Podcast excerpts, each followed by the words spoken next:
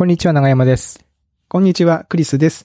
おっさん FM は毎週金曜日、クリスと長山が気になった出来事やおすすめしたい本や映画をゆるゆるとお届けするポッドキャストです。今週もよろしくお願いします。よろしくお願いします。長山さん、はい。久しぶりにお便りが。いやー、お便り欲しい欲しいと言言ってよかったな言ってみるもんですね。言わなきゃ、言わなきゃダメ。出してって言ってる感じになってますけどね。えー言わなきゃ気持ちは伝わりませんから。ですね。はい。では、ちょっとお便りの方を読み上げさせていただいてもいいですかね。早速ですけどもね。はい。えー、まみぺこさんからですね。はい。えー、クリスさん、長山さん、こんにちは。こんにちは。こんにちは。えー、準29の妻です。お、おっさん FM いつも楽しく聞かせてもらってます。まさか、おっさん FM がお疲れシャワーから始まるとは。うん。佐藤健さんとは違うんですね。で爆笑してしまいました。えー、準29 Vlog へのゲスト出演もとても面白く、好きなシーンを何回も再生しています。おっさん FM ザ・ムービーの話が出たら、ないないと手で否定する真面目なクリスさんも可愛いし、え、締め？といきなりお疲れシャワーを忘れる長山さんでのけざるほど笑い。最後、くねくね緊張しながらのお疲れシャワーでもうダメでした。本当にお二人とも可愛くて、今回のコラボ企画でますますファンになりました。これからも活動頑張ってください。応援してます。まみぺこ。あざっすありがとうございます。いやーこれであと100回は続けられますね。あと100回続きますね。うん。いやーさら、あの、だから前回、前々回のジュンさんのゲスト出演と、あと僕らが YouTube のチャンネルの方に出演させていただいたのを見ていただいて、ありがてえ。えー楽しんでいただいたとはいい。うご感想を、ジュンさんの奥様から。こういうのが、まあなんていうかね、まあ半分ね、こう、あのーちょっとこうね、お政治も入ってんのかなっていう気持ちも、もちろんないことないですよ。で、もう嬉しいですね。もう純粋に、うんピュアに嬉しい。嬉しいですねううん。お便りが届くって素晴らしいなって僕は、うん今、はい、震えております。いいですね。豆ピコさん、多分僕一度だけお会いしたことあるんだよな。お会いしたことあるんうんですね、長山さんは。なんかブブログアワードかなんかの受賞会場かなんかで、すごい高いテンションで話しかけられて、ちょっとびっくり、ビビってしまったみたいな 記憶がなんかありますが。えじゃあ長山さんはこれ、この今のテキストが、その、その時のあれで再生できるわけですよね。経験があるわけ。あお会お会いした経験があるわけですから。いや、さすがにもう、もうちょっとこう、あれじゃないですか、落ち着いていらっしゃるんじゃないですか。あ、なるほど、なるほど。うんあ結構前の話だからもっと前でこう、まあどうとかわかりません。あったらもっとパワーアップしてるかもしれないけど。まあ、こんな感じでね、あの、おじさん二人めっちゃ喜びますので、あの、ぜひとも、あの、お便りの方をね、どんな方でもお待ちしておりますすごいな。可愛いって言われるのすごいな。ね、その普段子供に可愛い可愛いってめっちゃ言ってますけど、言ってる。自分が言われるとすごい緊張しますね。に緊張、身がそうですね。身構える。うん。本当に可愛くていいのか私はって気持ちになりますけど、ありがたいですね。まあそうですね。まあ生きてていいんだなって気持ちにちょっとなりますはいね。。でも僕も思いましたよ。長山さんがあの、お疲れシャワーを忘れてるとき、可愛いなって思いました。僕、長山あ、さんそうで。すか。あ、そうですか。僕もクリスさんが、あの、すごく、謙虚で可愛いなっていつも思ってます。あ本当ですか？はい。はい。じゃあ先行きましょうかね。はい。っていうことで、はい。あの、今週のね、おっさん FM に入っていこうと思いますけども。最初は、長山さんの、そうですね。うん。えー今週は、今週というかちょっとね、今月から僕学生になりましてですね。今僕大学生なんですよ。え？えーなんと。大学、それは、あ、あれですか、その社会人として大学そうそう。でもう一回学ぶみた別に、いな。うん。別にこう、仕事のすべてを投げ打ってというわけではなく、うんうん。あのー、おさえ FM の50回目かな僕の昔話みたいなのをしたうん。回があって、そこでも話したんですけど、僕高校途中でドロップアウトしてるんで、うんうん。その、まあ、学歴的にはこう中卒みたいな感じなんですけども、なるほど、なるほど。一応大検っていうのを受けてて、うん。で、まあ、一応大学を受験する資格はあるみたいな。だから高校卒業と同等の資格みたいな。よくこう、受験の資格に書いてるなんか同等の資格みたいな、やつに該当するような状態ではあるんで、こう大学に入ることは、まあできるんですね。試験とか資格を満たせば。で、なんか夏、今年の夏の8月ぐらいにはめちゃめちゃ暑いし、でもあ暑いけどやっぱりこうちょっと第2波の自粛のムードみたいなのがあって、家にやっぱいなきゃいけないみたいなのがあったわけですよね。うんうん。うん。で、その時になんか、こう、すこうふっと、ふっと典型を受けて、あ、もう僕、これもう暑くて、ムカつくし、大学行こうと思って。典型ですでね。典型が来たんだ。ほうほうほそう。で、もう、これは行くしかねえと思って、ほいほいほい。もう家にいるならもう勉強し、勉強して俺大学卒業してると思って、うんうん。そのなんか、こう、怒りのパワーがなぜか、こう、大学に向いたんですよ。怒りが、このイライラ、そうそうイライラがね。うんほうほうほうで、まあ、とはいえね、一から受験するのもっていうので、こう、放送大学っていう大学があって、で、きあの、通信の大学なんですけども、まあ、入試があるわけでもなく、まあ、申し込みをしてお金を入れれば、あの、大学生に、まあ、なれるんですね。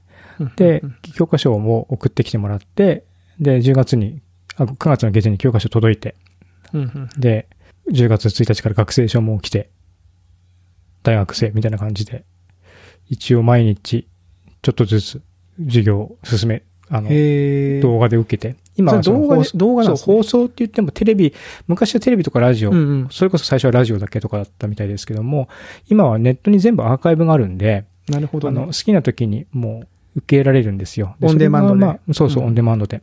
それやっぱりすば、素晴らしいですね、これは。うーん。で、Chrome の拡張入れると、あの、映像の速度を出た。クロームの拡張。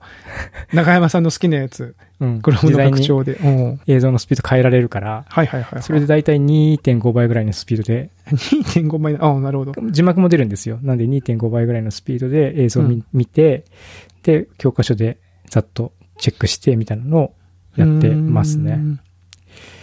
うどうですか？いいですか？あの、思ったより、うん。あの、面白いですね。今、受けてる授業が、その基礎、基礎科目みたいな、一いわゆる1年生でやるような、本当にこう基礎の科目なんだうんうんうんだっていうのもあると思うんですけども、その、なんですかね、論文の書き方とか、まあ情報コースっていうのは僕入ってるんで、情報系なんですけども、その情報学の基礎とか。うん、そういう、本当に全部基礎の話なんですけども、ああとね、映像、映像コンテンツの制作っていうあ科目も受けてて、それは昨日も授業を受けたんだけど、本当にこう、どうしてアニメーションが動いて見えるかっていうところから今始まって、で、カメラワークとか絵コンテの書き方とか企画とか、あとは照明とか、そういうのをこう全部やっていくんですよ。へで、こえ。で、これまあ普通にね、あのー外でレッスン受けたりしたら、まあまあ、値段もす、まあマンツーマン、マンツーマンっていうかそのね、先生に受けたらもちろんそれは値段すると思うけど、まあ教科書をもらって、うん、かそのいわゆるが学生の単位がこれで試験受かればね、もらえるんで、うん。めっちゃお得な講義だなと思って、うー。うんん。その大学の単位がこれで取れるんだったら全然安いもんだな、みたいな。ただ、あれですね。数学が多分数1数 A だけしか試験やってないし、うん。それでも多分体験通った気がするんだけど、うんうんやってない上に、とそれもなんかほとんど勘で通ってるみたいな感じだから、数学が全然、そのない、欠落してるんですよ、知識が。知知識レベルで欠落してるんで、それだけはちょっとね、今、あの、必死こいて、それだけ勉強します、めっちゃ。なるほどね。そうか。そうか。まあ映像のやつとかなんとなくこう話を聞いてればわかるけど、数学とかやっぱ積み重ねだからみたいな部分があるんですそうなんですよ。情報学とかも一応な、まかりなりにもなんかインターネットの仕事してるんで、うんうんこう、ネットワークがとか言われればなんとなくイメージつくし、なんていうかね、そういう情報倫理みたいなのも、まあ、ね、たまにこう、議論に、を見て、なるほどなっていうのを、ネットのニュースだったりとかサイトで見たりとかもしてるとこもあるんで、言ってることはわかるし、多分、その辺、全然こう、敷居は高くないんだけど、数学だけが 全然こう、ごまかしが効かない世界で、これは厳しいなと思って、一応なんか過去問、テスト時代は過去問にかなり、あの、過去問の傾向通りの問題が出るという噂なので、例えば、ここは三角関数だってなったら三角関数のこの辺だなっていうのを見て、そこの演習解く解くみたいなことをコツコツコツコツ今やってるって感じですね。は面白い、まあ、一応今そう、今ちょっとさ、うん試験向けだけになっちゃってるんだけど、もうちょっと包括的にも練習勉強しておきたいなと思って、この間ちょっと近所の本屋さん行って、高校の数学の教科書全部注文してきたんですよ。来週ぐらい来週ぐらいに届く。あすごい。じゃあ今もう知識、知識欲というかその学習欲が今もう高まりまくってるわけですね。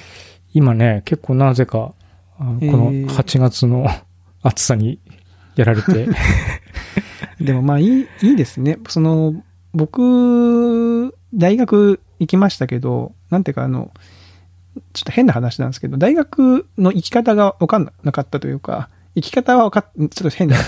生き方はわかるんだけど、その、授業の選び方とか、なんていうか、その、どれを取っていいの、取ったらいいのかとか、なんかその大学生ってこういうものだよっていうのって誰も教えてくれないですよ。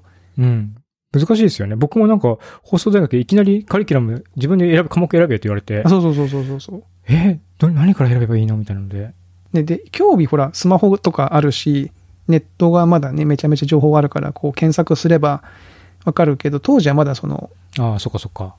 何年だ、に1990何年とか、で Windows 95は出た翌、翌年とか、そんな感じなんで、じゃあ、掲示板とかいうレベルもないみたいな感じですもんね。そうそう。だから、な学校でその先輩が配ってる数百円の変な冊子みたいなのを買ってって言うんだけど、そういうことすらわかんないですね、僕はその、そうそういうなんか情報誌を買って、なんかどの先生の授業を受けるといいよみたいなのが書いてあるとかっていうのを後で知ったんですけど、うんうんうん。だからそうそういうのすら知らず、田舎の少年だったんで、こうね、あの、い行って、右も左もわかんないまま、うんよくわかんない授業を取ったりして、なぜかロシア語を専攻してとか、なんかそういうことったりとか、え、クリスさん、ロシア語？僕ね、ロシア第二選、あ第第二選択言語はロシア語ですね、僕ね。はい。すげえ。はい。ズトラースとビッツェとか言えますよ。はいミーヤ・ザブーとクリスとか、未だに覚えてますけど。えね、だから、その、大学は、当時やっぱそのね、最初の段階でそういう、あの、入り口でつまずいたんで、なんか、大学の本当の面白さって僕多分知らないんだろうなってちょっとそういう気持ちではいますかね。う。んん。いや、なんか、今学ぶとでも面白いですね。あ、面白いですか？けけ結構いろんな科目が学べるんですけど、うん。その、教えてもらえるのがありがたいな、みたいな感じで。まあそうですよね。うん。確かに。だから、そその動画の授業でもまあ、ありがたいなって気持ちになるんで、対面の授業っていうのはマジすげえなみたいな感じの気持ちになりますね。うん丁寧ですよね。先生目の前に行って聞け、話、なんか、インタラクティブじゃんみたいな。あれはないんですか？その、なんていうか、えーいわゆるゼミみたいな、その、同時期に受けてる人同士の交流とか、そういう、そういうのはね、一応なんか、あー各地方にセンターがあって、京都にもセンターがあって、そこでなんかいろいろあの活動みたいなのがあったりとか、あと対面授業、面接授業って書いてあったけど、一応その対面の授業もあるはあるんですよ。ただ、このご時世なんで、ちょっと対面授業全部中止になっていて、うんうん。んで、えーでもちょっと人気があるみたいで、そういうのってなぜか。いや、なぜかっていうか、やっぱりそうなんですよ。やっぱり対面でインタラクティブな授業、やっぱり価値が高いから人気があって、抽選になることが多い上に、今年はちょっと中止みたいな流れらしくて、その横のつながりみたいなのは、今は全然感じることはできないっていうような感じですね。ううんん。まあ、それでも全然僕はいいんですけども。なるほどね。いうん。や、でもいいですね。その学習やっていこう、勉強やっていくぞっていう感じがいいっすなんかね、そう、意識高い人っぽい感じになってますけど、うん。まあ、そんなことはあんまりなくて、いや、全然あります。なんか、なんだろうな。なんで大学行くんだろう。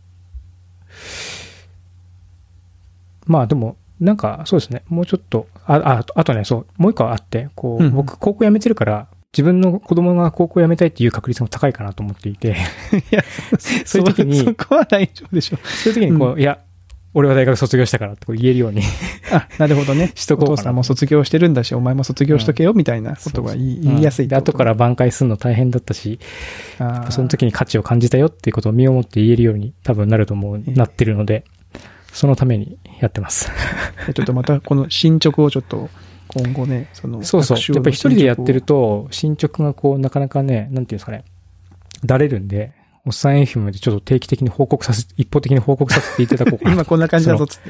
そうそう、単単位単位を、あの、いくつ取って。だ科目で今、6つかな？第、前前期は。前期6つ取ったんで、6個試験通れば6に12単位取れるし、みたいな、そういう感じです。な、何個取ればいいんですか？トータル120何個って書いてあるえ、書いてあったんで、結構、僕だから全然単位ないから、編入とかでもないから本当にそうか4年間、その最低4そうかそうか年のカリキュラムですね。普そう通に。かそうかう。ん。だし、それで、だと、でも、1期6科目だと多分足んなくて、7、8取んないと4年じゃ卒業できないんですよ。なんで、今のままの計算だと、まあ5年ぐらいはかかる。うんうん。感じまあでもコツコツやってね、その、なんか、焦ってやって、なんか身につかないよりかはコツコツとうん。まあ自分のペースででやれるっていうのはいいかもちょっとまあ。のんびりうんやろうかなというような気持ちで、コツコツやっていこうかなと。なるほど。うん。頑張ってください。ぜひとも。そう、なんで、おっさんえ、おっさん FM が5年後まで、僕の卒業会っていうのはね、おっさん確かに FM でねね。確かに、おっさん FM で卒業。おめでとうっていうのをやりたいですね。だからどっちも継続きちんとできていれば、確かに。ここで卒業式ができるので、確かにね。ええできる。一応僕はそれをこう、あの、目的に、目標に目標にしおーはい、目標にしてます。確かにな。5年、こっからだって5年続いたら250回ぐらい増えるから350とかそんな回ですよ。おっさん FM。週1ペースが続いてればね。そう、あともしリスナーの中に放送大学の学生さんもしくは卒業生の方いたらぜひ友達になってください。いいですね。そういううんつながりができるのもね。はい。わかりました。という話ね。はい。あとはですね、今日は僕の方はですね、ちょっとまた前にも話したその変なちょっと取り留めがない話なんで、オチはない話なんですけど、こうフィクションの中で気になるラインと気にならないラインっていう、まあちょっとタイトルをね、こうメモに書いてるんですけど、あの、この間あれを見たんですよ。Amazon プライムで最近始まって、始まった三谷幸喜さんと香取慎吾さんの誰かが見ているっていうコメディドラマね。うん。で、これの、このコメディの大枠だけちょっと説明すると、その香取慎吾さん演じるトネリ君っていう子がいて、トネリ君がある部屋に住んでるんですよね。うん、で、ちょっとこう、変わった人なんですよ。別に悪い人じゃないんだけど、ちょっと落ち着きがなかったりとか、で、なんかやることなすことがこう、失敗しちゃうみたいな。うん。わわかります？グーニーズで言うとチャンクみたいな。わかんないですねなんかこう、。空回りするような。あ、そうそうそうそうそうそう。空回りするような感じうんなんですけど、で、それを隣に住んでる、えー、勝谷二郎さん、まあ、佐藤二郎っていう人が演じてるんです。さ佐藤二郎さんが演じてるんですけど、その勝谷二郎さん、隣の部屋から覗いてるんですね。なんか壁に穴が開いてて。え、その香取慎吾のことをそうそうそうそう。じーっ覗いてる？そう。で、これなんで穴が開いてるかっていうと、前の住人がそこに穴を開けて、前の住人、その香取慎吾の部屋には、えー CA さんが住んでて、で、その佐藤二郎さんが住んでる方、粕谷さんが住んでる方には、ちょっと別の男性が住んでて、ほこう、女性を覗くためにこう、なんか穴を開けたのかうな。あで、覗いて、てたんだけど、結局その二人が付き合っちゃって結婚するっつって出てったんですよ。で、空き部屋が二つできて。で、そこにその粕谷さんっていう人は普通に引っ越してきて、うん。で、香取慎吾その隣くんっていう人は、その CA さんの友達で、家を売るまでの間、だったら住んでもいいよっつってこう、住まわしてもらってるみたいな設定なんですよ。うーん。で、そのある日、その何気なく覗いたら、その香取慎吾くん、そのトネリくんがね、まあ、変なことしてるから、それを見て、クククク笑ってたわけですよ。面白いな、うんうんこいつっつって。うん。で、その娘が、その、覗いてるお父さんを見て、何や、何見てんのつって。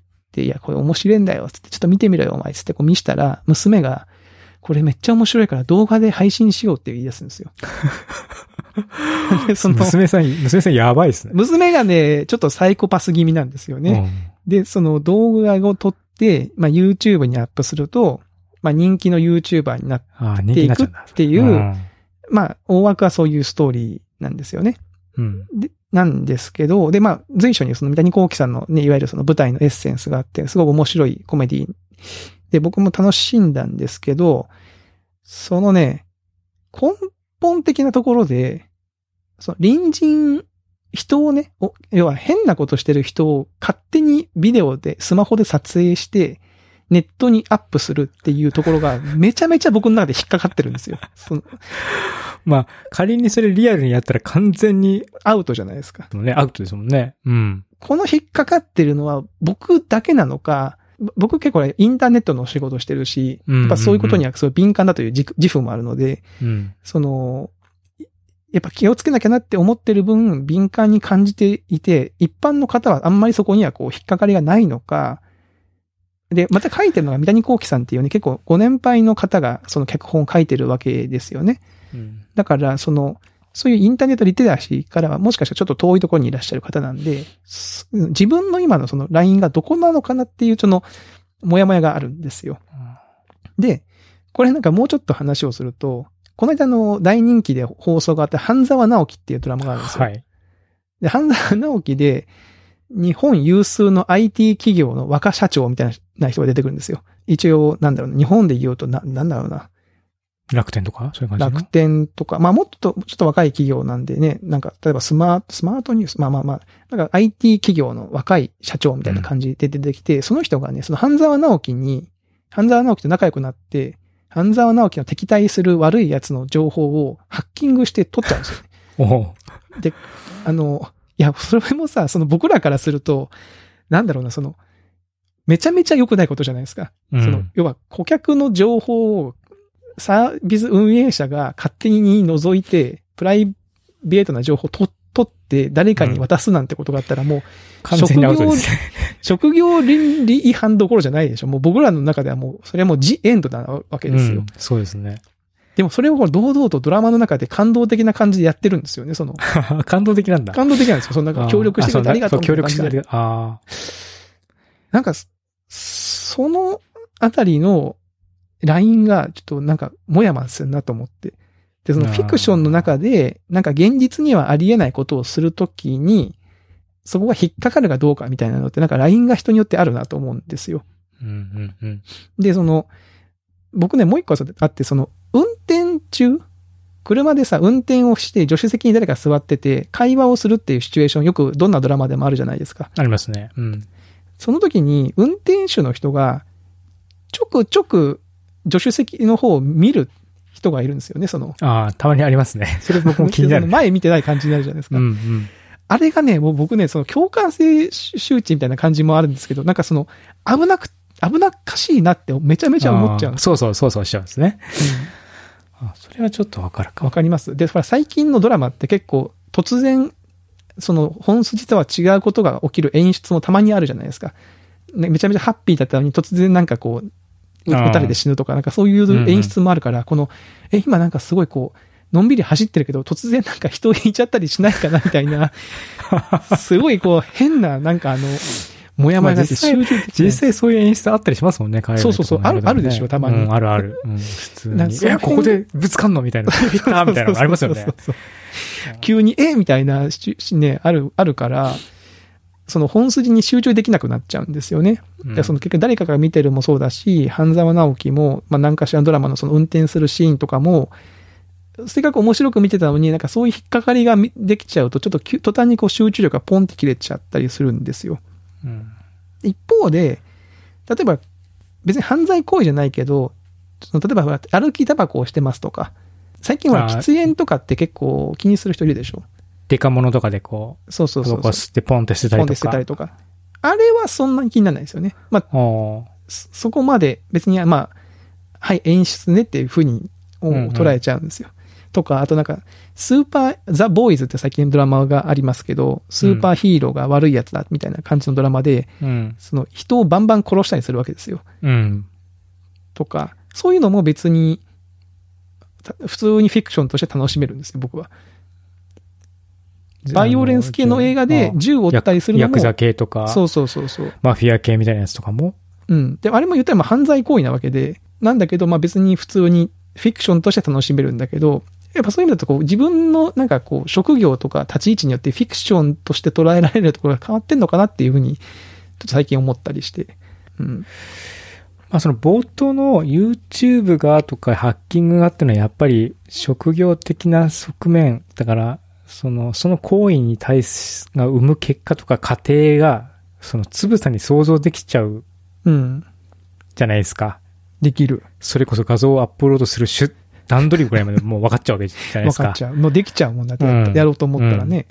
うん、ねだからそこまでつぶさにやっぱりリアリティを、自分の生活と地続きになっちゃうと、やっぱそこで違和感出てきちゃうってことなのかな。運転もそうだしね。そういう意味だと、その半沢直樹は、の、そのなんだろうな、ハッキングとかは、まあ言ったら一般の人からするとちょっと一歩遠いところにある。遠いじゃないですか。そうそうそう。だから多分大多数の半沢直樹見てる大多数の人は、なんていうのかな、その、どちらかというと、人情ものというか、なんていうか、その、えー、ネズミ小僧的な扱いで、あの、いいやっちゃな、みたいな感じになる可能性高いけど、業界の人が見るとめっちゃハラハラするみたいな、そういう構造。いやもうね、心配にならない。この会社は潰れねえかなと思って、その半沢直樹に手助けしてしまったがために、これもう、そうそういや、あるじゃないですか、なんか画面、ハッキングする、え海外の映画でハッキングしてめっちゃこううん画面にいろんな文字が出てるけど、よく見ると、あれ、これなんか SQL だな、みたいなさ。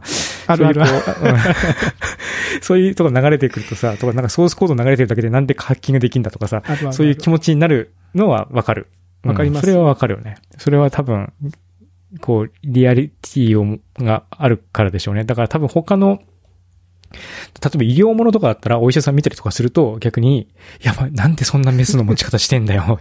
意味わかんねえ。あなんだこれみたいなっ。て言いますよね。とかね。多分あると思うんですよ。とか。うんうんうん。やっぱこう自分に近いところにあるかうんら気になるっていう話なんですね。う。喫煙とかは何でも何なんだろうな。でも喫煙も今は多分結構遠いんじゃないかな、今となっては。ああ自分からは。そうか。うんまあ確かにな。まあ確かに。そうかもしれないですね。バイオレンスも別にそんなね、頻繁に暴力振るう人が周りにいるわけでもないし。だから例えば子供がその銃を持って撃ったりとか、そのバイオレンス系の演出とかでまあ銃を撃って人をね、撃つみたいなシーンがありますけど、もしかすると日本でもし銃が許可されてて、家に一丁なんかお父さんが持ってますみたいな状況だとすると、ちょっとまた感じ方が違うかもしれないですね。そのう、んうん。なんかその子供が真似したらどうすんだとか。確かに。だからもしかすると、ね、アメリカとかは、アメリカはね、銃が持ってるから、アメリカからの人が見た、その銃を使った演出と日本人が見たのって、もしかしたらっていうか多分全然感じ方違うのかなっていう気もしますよね。ね。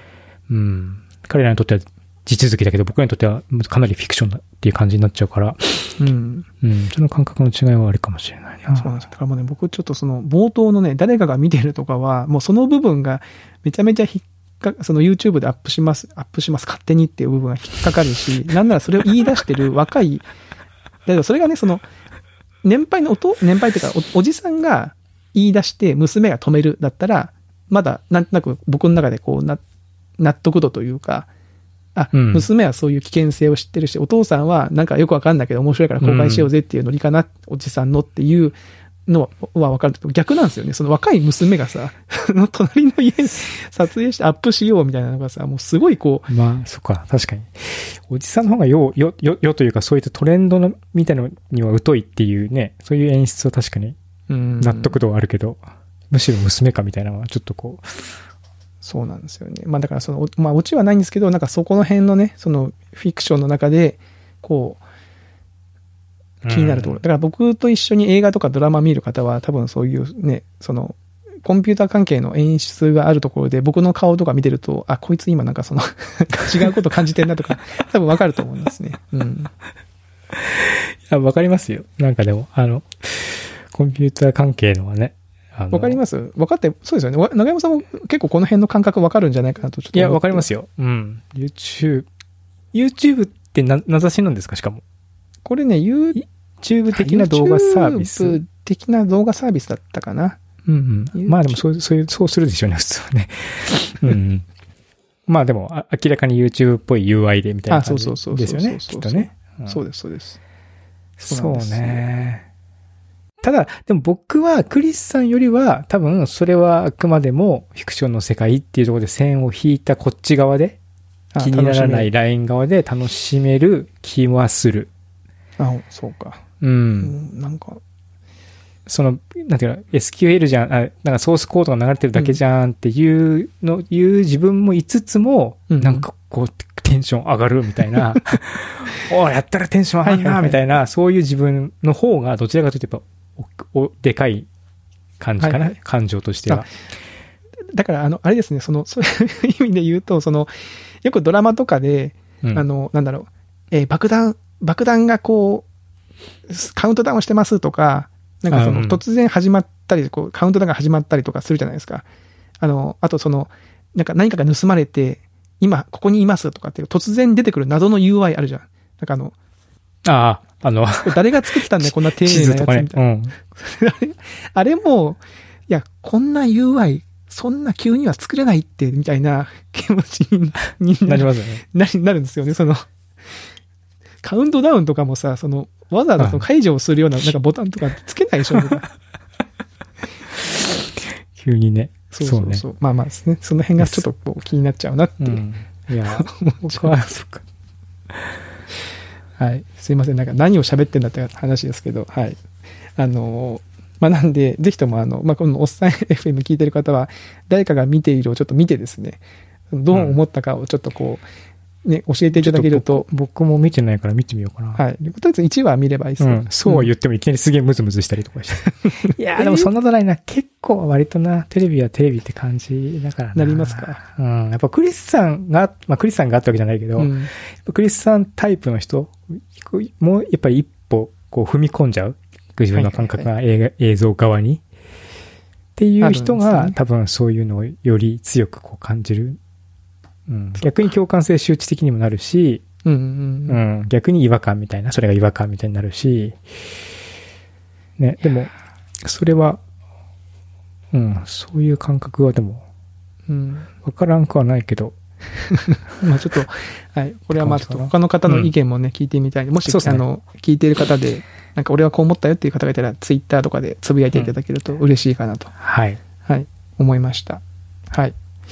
というところで、はい、いい時間になりましたがね。なんか、あれですね、二人で喋ってると、あっという間だな。確かに。最近ね、こう、この間ゲスト収録がありましたしね、ゲストと、えー喋ってると、二人で喋ってもね、なんか、30分で、あっという間になっちゃいましたね。ちょっとまたいろいろいろ喋りたいことあるな。喋りたいことありますよね。もうありますね。あります結構あるんですよ。うん。いや、くだらないことをね、喋りたいんですけどね。最近ちょっとゲスト、うん。リンク、やっぱりリンク10ちょっと考えますか？リンク10を、ちょっっと一旦ちょっとお休みさせてもらっさせて、ちょっともっと好き放題させて、好き放題やってもらい好きましょう。放題喋らせてほしい。うん。そうしましょう 勝手に喋るやという感じだけど。うん。ちょっとね、そういう気持ちが最近あります。すねなんか、うん。ゲストやっぱりどうしてもね、こう、おき、話を聞かせてもらうっていう風なところがやっぱり主軸にあるので、確かに。まあちょっとまた、そのリゲストと二人の会をちょっとね、うまく織り交ぜながらやっていきましょうか。はい。はい。というところで、あの、冒頭にも申した通り、あの、お便りとか、チャンネル登録が我々の元気のモチベーションですので、皆はい。様ぜひと5年も続けたいので、ぜひ。よろしくお願いいたします。えー、それでは今回のおっさん FM はここまでということで、えー、また来週お会いしましょう。さよなら。さよなら。